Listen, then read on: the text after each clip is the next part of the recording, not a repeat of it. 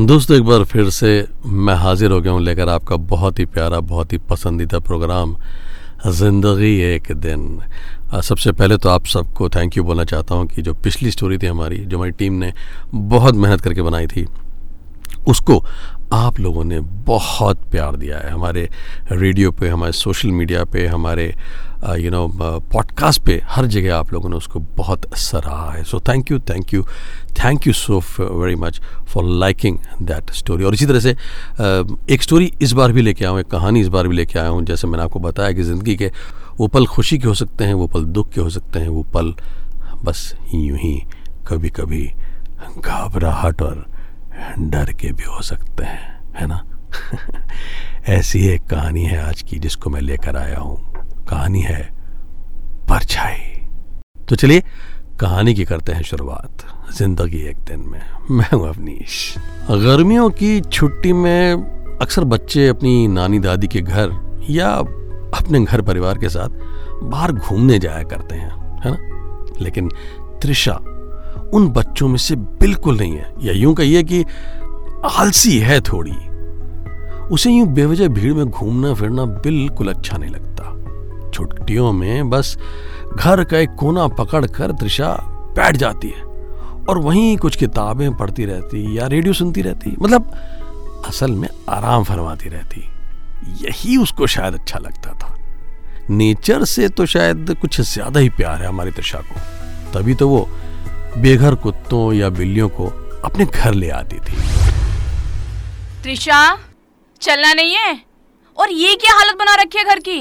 सबसे पहले तो इन कुत्ते बिल्लियों को बाहर निकाल, और नहीं निकाल रही तो तू भी निकल इनके साथ घर से बाहर।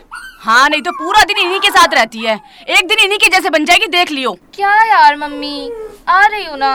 और ये मेरे पेट्स हैं, इन्हें ऐसे मत बोला करो प्लीज। पहले तो जबान मत लड़ा और यहाँ से उठ, चल जल्दी।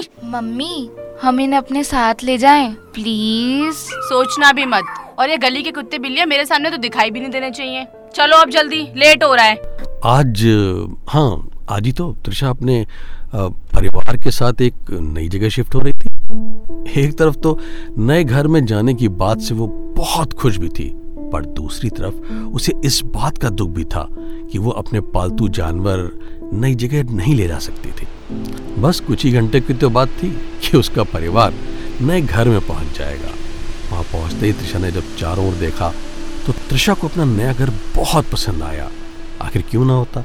नए घर के आसपास बहुत सारे पेड़ पौधे लगे थे, पर पुराने घर में ये सब नहीं था। घर में सब लोग सामान उतार रहे थे, इतना सारा काम है यार। फादर कहीं सामान रख रहे थे, सब लोग अलग अलग कहीं सामान रख रहे थे। त्रिशा भी अपनी मम्मी की मदद कर रही थी। करते करते खिड़की से उसकी नजर oh my God, इतना बड़ा पार्क। घर के पास एक पार्क पर पड़ी जो कि इनकी घर की बाउंड्री से wow, लगी हुई थी। कितना सुंदर है। वहाँ काफी घने पेड़ थे। वो जगह कुछ कुछ जंगल जैसी थी उस पार्क के आसपास, पर त्रिशा को त्रिशा को बहुत खूबसूरत लगी। उसके पीछे वो जगह कौन सी है? मुझे देखना था, पर इतना सारा काम है, काम खत्म करने के बाद देखती हूँ। यूं ही एक दो हफ्ते शिफ्टिंग और सफाई, इसी सब में समय बीतता जा रहा था। और सारे काम खत्म होने के बाद आज घर में गृह प्रवेश की पूजा थी। ठीक है साहब, है। अब आप देखिए ना, वो घर में बहुत सारे मेहमान हैं और त्रिशा भी अपनी मम्मी की हेल्प करने में बिजी है, क्योंकि दिन में पूजा होनी थी गृह प्रवेश की, और उसके बाद रात में जागरण भी होना था। उसी के लिए उस बड़े वाले पार्क में, जिसके पीछे जंगल था, उसमें टेंट लगाया गया था। टेंट के अंदर पूजा की तैयारी बड़े जोर शोर से चल रही थी। त्रिशा घर में गैस के साथ है, तभी उसके पापा का फोन आता है। बेटा नीचे लिया सबको, प्रोग्राम शुरू होने वाला है। जागरण की शुरुआत कुछ माता के भजनों से होती है और बाद में बहुत सारे देवी देवताओं की झांकियां भी आती हैं। शाम से रात हो जाती है। आधे से ज्यादा लोग अपने अपने घर चले जाते हैं और बचे हुए लोगों में करीबी दोस्त और घर के कुछ लोग ही थे। रात काफी हो गई थी, तो त्रिशा ने सोचा कि वो घर जाके सो जाए। त्रिशा टेंट से बाहर निकलकर घर जाने लगती है कि तभी मम्मी यहाँ क्या कर रही है? मम्मा! वो मम, वो अपनी मम्मी को आवाज देती है कि तभी पीछे से कोई उसकी पीठ को थपथपाता है। अकेली दीदी, आपने मुझे डरा ही दिया। अरे सॉरी यार, वो कहे ना तू ऐसे खड़ी थी तो मुझसे रहा नहीं गया। वैसे तू यहाँ क्या कर रही है? चल ना यार, बहुत नींद आ रही है, जल्दी चल। हाँ हाँ, अरे वो एक मिनट, वो त्रिशा ने जब पलट कर देखा तो जहाँ थोड़ी देर पहले उसे अपनी माँ नजर आ रही थी वहाँ कोई नहीं था।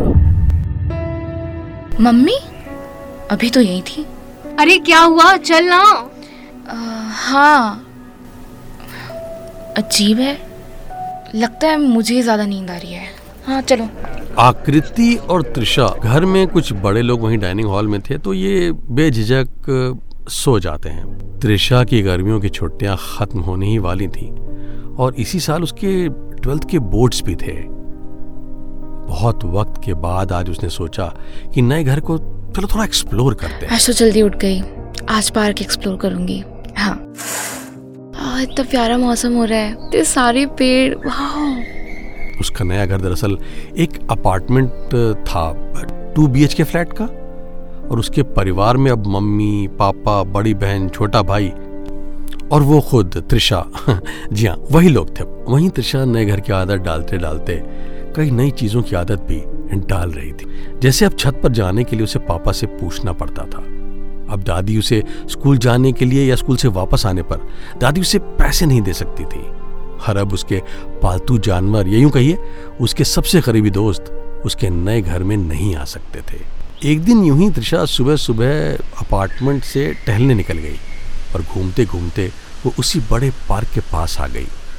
पार्क के थोड़े पास जाने पर उसे वही सुनसान जंगल जैसी जगह दिखाई दी जिसे वो एक टक बस निहारती ही जा रही थी। अरे ये जगह, ये तो वही पार्क है। वाह यहाँ झूला भी है, ये तो मैंने देखा ही नहीं था। ये जगह बंद क्यों है?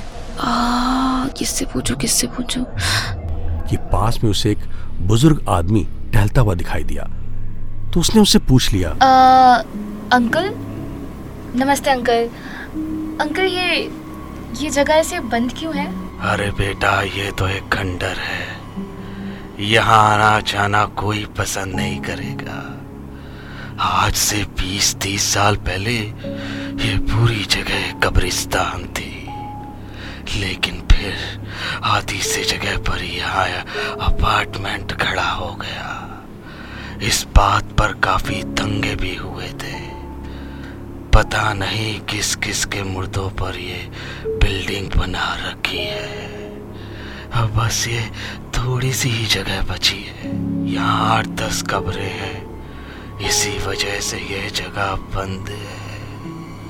इस कब्रिस्तान में अब कोई कब्र दफन नहीं होती। ये कहते कहते वो बुजुर्ग आदमी वहां से चला गया, पर त्रिशा वहीं खड़े सोचती रही। अजीब है, इतनी प्यारी सी जगह पर शमशान, लेकिन अगर यहाँ पे कोई कब्र दफन नहीं होती तो ये बंद क्यों है? कितनी खूबसूरत है, इसे थोड़ा मेंटेन करके एक अच्छा पार्क ही बना देते। गर्मी की छुट्टियाँ यूं ही गुजर गईं, पता ही नहीं चला। और नई जगह पर दोस्त बनाते और नए घर की आदत डालते डालते करीब चार पाँच महीने निकल गए और एग्जाम अब सर पर आ गए थे। कुछ पता ही नहीं चला था बिल्कुल, समय कब कैसे गुजर गया। एग्जाम शुरू होने में बस अब एक आधा हाँ एक आधा ही महीना था कि त्रिशा के साथ कुछ अजीब सा होने लगा। अक्सर रात में उसे एक सपना आता जहां वह खुद को ही सोते देख रही होती और आंख खोलते ही वो बिल्कुल वैसे ही सोई होती जैसे उसने अपने सपने में देखा। कभी कभी तो नींद में उसे ऐसा लगता कि मानो उसे कोई घूर रहा हो, और वो जब वो आंख खोलती तब उसे किसी की मौजूदगी हमेशा महसूस होती। लेकिन वो नींद से जब जागती तो अपने शरीर को बिल्कुल भी हिला नहीं पाती थी।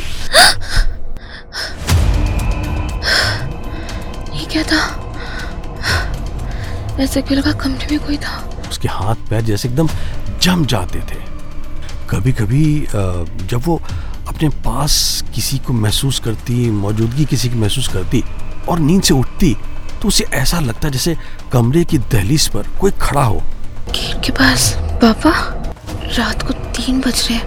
और उसकी नज़र वहीं दीवार पर टंगी क्लॉक पर गई उस वक्त वहाँ तीन बजकर पंद्रह मिनट बज रहे होते। अमूमन इतने ही बजे उसकी आंख खुलती थी। फिर पलटकर वो दहलीज की तरफ देखती तो डाइनिंग हॉल की सफेद दीवार पर एक भागती परछाई नजर आती। अजीब बात तो ये थी कि ये जो सारी घटनाएं होती ना, ये तीन बजकर पंद्रह मिनट पर ही होती। त्रिशा ने घर में किसी को इस बारे में नहीं बताया। कुछ उसे अपने एग्जाम का स्ट्रेस भी था और फिर वो बेवजह किसी को परेशान नहीं करना चाहती थी। उसने जैसे तैसे अपने बोर्ड्स के एग्जाम दिए, लेकिन एग्जाम्स वाला वो आधा महीना वो बीमार रहने लगी। रात को डर से वो सो नहीं पाती और सुबह जल्दी उठकर एग्जाम्स के रिवीजन और बाकी तैयारी भी करनी होती थी। फाइनली आज एग्जाम्स उसके खत्म हो गए। थकी हुई त्रिशा एग्जाम सेंटर से दोपहर को ही घर वापस आ गई और आते ही बिना कुछ खाए पिए सो गई। त्रिशा, कुछ खा ले बेटा। अरे आते ही सो गई, थक गई होगी। त्रिशा की नींद शाम को खुली और वो बीते हुए एक महीने के बारे में सोचने लगी। कुछ तो था, कुछ तो था इन रातों में जो जो ठीक नहीं था। त्रिशा ने सोचते ही लैपटॉप खोला और उसने अपने साथ हुए हादसों के बारे में इंटरनेट पर लिखना शुरू किया, एक सर्च करना शुरू किया। अगर अचानक ही नींद से जागने के बाद मैं अपनी बॉडी हिला नहीं पा रही हूँ और रात के तीन बजकर पंद्रह मिनट हो रहे हैं, तो ऐसा क्यों हो रहा है? इसका क्या मतलब है? अक्सर रात को तीन बजकर पंद्रह मिनट पर मैं सपने में खुद को सोता हुआ देखती हूँ और जब मैं नींद से जागती हूँ तो खुद को बिल्कुल वैसा ही पाती हूँ जैसे मैंने सपने में देखा था। ऐसा क्यों है? क्या इसका कोई मतलब है? अक्सर नींद में मुझे ऐसा लगता है कि कोई मुझे लगातार घूर रहा है और ये सब अक्सर रात को तीन बजकर पंद्रह मिनट पर ही होता है। ऐसा क्यों? ऐसे ही कुछ सवाल त्रिशा पिछले एक घंटे से इंटरनेट पर सर्च कर रही थी और कुछ देर बाद उसको एक साइट मिली जहां लिखा था theory of devil's hour by Lorraine Warren. Trisha ने लॉरेन वॉरेन का नाम पहले भी कुछ डॉक्यूमेंट्रीज में सुना था, तो उसने उस साइट को खोला और पढ़ना शुरू किया। Theory of devil's hour by Lorraine Warren. Lorraine Warren ये कॉन्जरिंग में नहीं थी, एनाबेल मूवी में भी थी शायद। ये तो पैरानॉर्मल रिसर्चर्स, ये असली में है? मुझे लगा था ये सब बनी बनाई कहानी है। डेविल्स आवर जाने माने पैरानॉर्मल रिसर्चर लॉरेन वॉरेन और एड वॉरेन की थ्योरी ये कहती है कि डेविल्स आवर चौबीस घंटों में से वो घंटा होता है जब लिविंग वर्ड और डेड वर्ड के बीच, यानी कि जीवित लोगों की दुनिया और मृत लोगों की दुनिया के आत्माओं के बीच का पर्दा गिर जाता है, वो दूरी खत्म हो जाती है और इस बीच ये दोनों दुनिया के लोग एक दूसरे से उलझ जाते हैं। इसी वजह से दोनों दुनिया के बीच का कनेक्शन सबसे तेज होता है। उनका यह मानना है कि आत्मा को नया जन्म होने तक वो यूं ही भटकते रहते हैं। हमारी दुनिया की तरह उनकी भी एक दुनिया है। घड़ी में तीन पंद्रह से तीन पैंतालीस तक का ये कनेक्शन सबसे ज्यादा स्ट्रांग होता है, इसीलिए इस बीच पैरानॉर्मल एक्टिविटीज सबसे ज्यादा देखने को मिलती हैं। ये सब पढ़कर समझ आने लगा था कि तीन बजकर पंद्रह मिनट पर ही क्यों उसकी आंख खुलती थी। आगे लिखा था, अगर नींद में आपको कोई लगातार घूरता है तो आपका सबकॉन्शियस ब्रेन आपको जगा देता है, और अगर किसी के आसपास न होने पर भी आपको कुछ ऐसा महसूस हो रहा है तो इसका मतलब आपके आपके आसपास कोई निर्जीव है, कोई आत्मा है। स्लीप पैरालिसिस कभी कभी नींद से झटके से उठने पर भी हो सकता है, क्योंकि आपकी बॉडी काफी समय से सो रही है। कभी कभी ऐसा स्लीप डिप्राइवेशन से, यानी एक जरूरत से कम सोने से, स्ट्रेस से या अचानक डर लगने से भी होता है।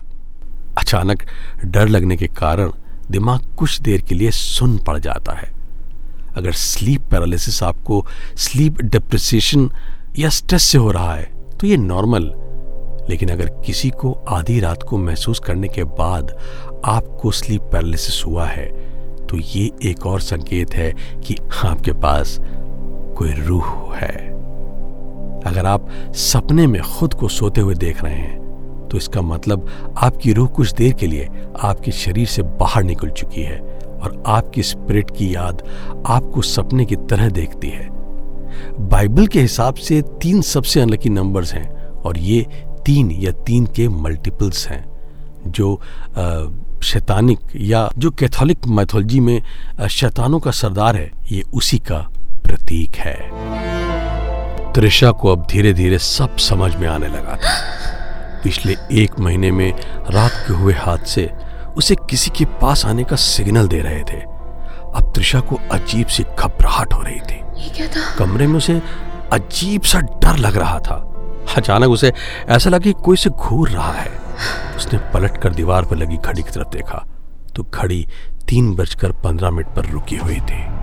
घड़ी के नीचे खिड़की पर लगे पर्दे पर एक लंबे चौड़े आदमी की परछाई त्रिशा को नजर आती है और वो डर से चीख पड़ती है, लेकिन उसकी चीख उसे खुद को ही नहीं सुनाई देती, मानो आवाज गले से बाहर ही नहीं निकल रही। अचानक उसी आदमी का हाथ त्रिशा की ओर बढ़ने लगता है और त्रिशा डर से बेहोश हो जाती है। त्रिशा अपने कमरे में दोपहर से ही थी और अब रात हो गई थी, लेकिन त्रिशा बेसुध अपने बिस्तर पर पड़ी थी। तभी उसकी माँ उसे आवाज देती, त्रिशा उठ जा बेटा, खाना खाकर सो जाइयो। लेकिन त्रिशा अब भी बेखबर सी बिस्तर पर ही पड़ी है। उसकी माँ कमरे में आकर उसे जगाने की कोशिश करती है, लेकिन त्रिशा अपनी जगह से इंच भी नहीं उठती। तब उसकी माँ को कुछ अजीब सा लगता है। वो त्रिशा के चेहरे की ओर देखती है तो चीख पड़ती है। त्रिशा की आंखों के नीचे काले गड्ढे हैं, मानो वो कई दिनों से नहीं बल्कि कई महीनों से सोई नहीं थी और उसके होंठ नीले पड़ चुके थे। माँ घबराहट में एक सांस में ये बोलकर त्रिशा के पापा को बुलाती है, सुनो जल्दी आओ यहाँ पर, त्रि, त्रिशा उठ नहीं रही है, इसे कुछ हो गया है। त्रिशा त्रिशा बेटा बेटा त्रिशा। और उसे देखते ही त्रिशा के पिता उससे गोदी में उठाते हैं और कमरे से बाहर ले जाने को जैसे ही कोशिश करते हैं, घर का दरवाजा एक झटके से बंद हो जाता है। त्रिशा का शरीर एकदम से भारी लगने लगता है। ये इतनी भारी कैसे हो गई? त्रिशा के पापा उसे वापस बेड पर ले आते हैं। जैसे ही उसे बेड पर रखते हैं, खिड़कियां खुलना और बंद होना शुरू हो जाती है। ये क्या हो रहा है हमारे साथ? अब कुछ करते क्यों नहीं हो? कबूर्ड के दरवाजे, घर के दरवाजे अपने आप खुलने और बंद होने लगते हैं। त्रिशा की मम्मी की तरफ एक कुर्सी काफी तेजी से उड़ती हुई आती है, मानो किसी ने उठाकर उसे फेंका। लेकिन उसी वक्त त्रिशा के पापा उसकी मम्मी को कमरे के बाहर धक्का दे देते हैं और दोनों कमरे के बाहर गिर जाते हैं। उनके बाहर जाते ही त्रिशा के कमरे का दरवाजा अपने आप लॉक हो जाता है। त्रिशा बेटा दरवाजा खोलो, त्रिशा दरवाजा खोलो बेटा, त्रिशा दरवाजा खोलो, त्रिशा करो ना। दरवाजे को खोलने की बहुत कोशिश की जाती है, लेकिन दरवाजा टस से मस नहीं होता। कमरे के अंदर से सामान टूटने की आवाजें आती हैं, जो त्रिशा के पेरेंट्स का दिल दहला देती है। त्रिशा के पेरेंट्स दरवाजे को नॉक करते रहते हैं, लेकिन कुछ नहीं होता। उतने में त्रिशा की माँ सब कुछ छोड़ छाड़ कर पास वाले मंदिर चली जाती है। शास्त्री जी, शास्त्री जी! अरे अरे शांत शांत हो जाइए, बताइए क्या हुआ? शास्त्री जी, मेरी बेटी त्रिशा की जान खतरे में, उसे सिर्फ आप ही बचा सकते हैं, प्लीज कुछ करिए ना शास्त्री जी। ऐसी मिनती करके त्रिशा की माँ पंडित जी को अपने घर ले आती है, लेकिन घर के दहलीज पर आते ही पंडित जी चौंकते हैं और वहीं दहलीज पर रुक जाते हैं। हाँ, मेरी बेटी उसी कमरे में, मेरी बेटी की जिंदगी सिर्फ आपके हाथ में, शास्त्री जी प्लीज कुछ कीजिए। देखिए, आपके घर में कोई बुरी आत्मा का साया है, ये तो मैं आपके घर आते ही समझ गया था, लेकिन ये सिर्फ एक बुरी आत्मा नहीं, ये एक शैतानी आत्मा है। ये बोलकर पंडित जी कपकपाते हुए अपने पोटली से गंगा जल और भभूत निकालते हैं, कुछ मंत्र पढ़ते हैं और घर की दहलीज पर डाल देते हैं। फिर एक चुन्नी निकालते हैं, धागा निकालते हैं और वो त्रिशा की माँ को देते हैं और उनको बोलते हैं, देखिए मैंने जो अभी किया उससे कुछ देर के लिए शैतान आएगा नहीं। तब तक आप ये धागा और अभिमंत्रित चुन्नी त्रिशा बेटा के ऊपर लपेटकर मेरे गुरुजी के पास ले जाइए, ये लीजिए उनका एड्रेस।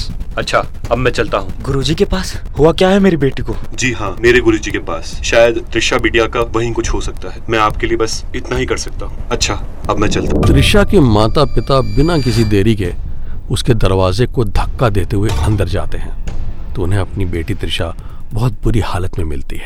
त्रिशा के हाथ अजीब तरह से मुड़े हुए हैं, आंखों से खून बह रहा है, होंठ नीले पड़े हुए हैं। त्रिशा की माँ उस पर शास्त्री जी की दी हुई चुन्नी और धागे लपेट देती है और उसके पापा गोद में उठाकर बस कार में बिठा देते हैं और राजस्थान में मेहंदीपुर वाले बाबा जी के यहाँ चल देते हैं। पंडित जी के दिए हुए उस पते पर त्रिशा की मम्मी और पापा त्रिशा को लेकर लगभग एक आध घंटे में पहुँच जाते हैं और जब वो एक हवेली के पास पहुँचते हैं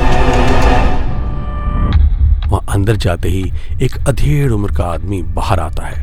कपड़ों से वो कोई पुजारी मालूम होता है और त्रिशा के पेरेंट्स को वो आदमी कहता है, इसे जल्दी से घर के अंदर लेकर आइए, शैतान मंदिर के अंदर कुछ नहीं कर पाएगा। घर की दहलीज पर पहुंचते ही त्रिशा के अंदर से कुछ अजीब सी आवाजें आने लगती हैं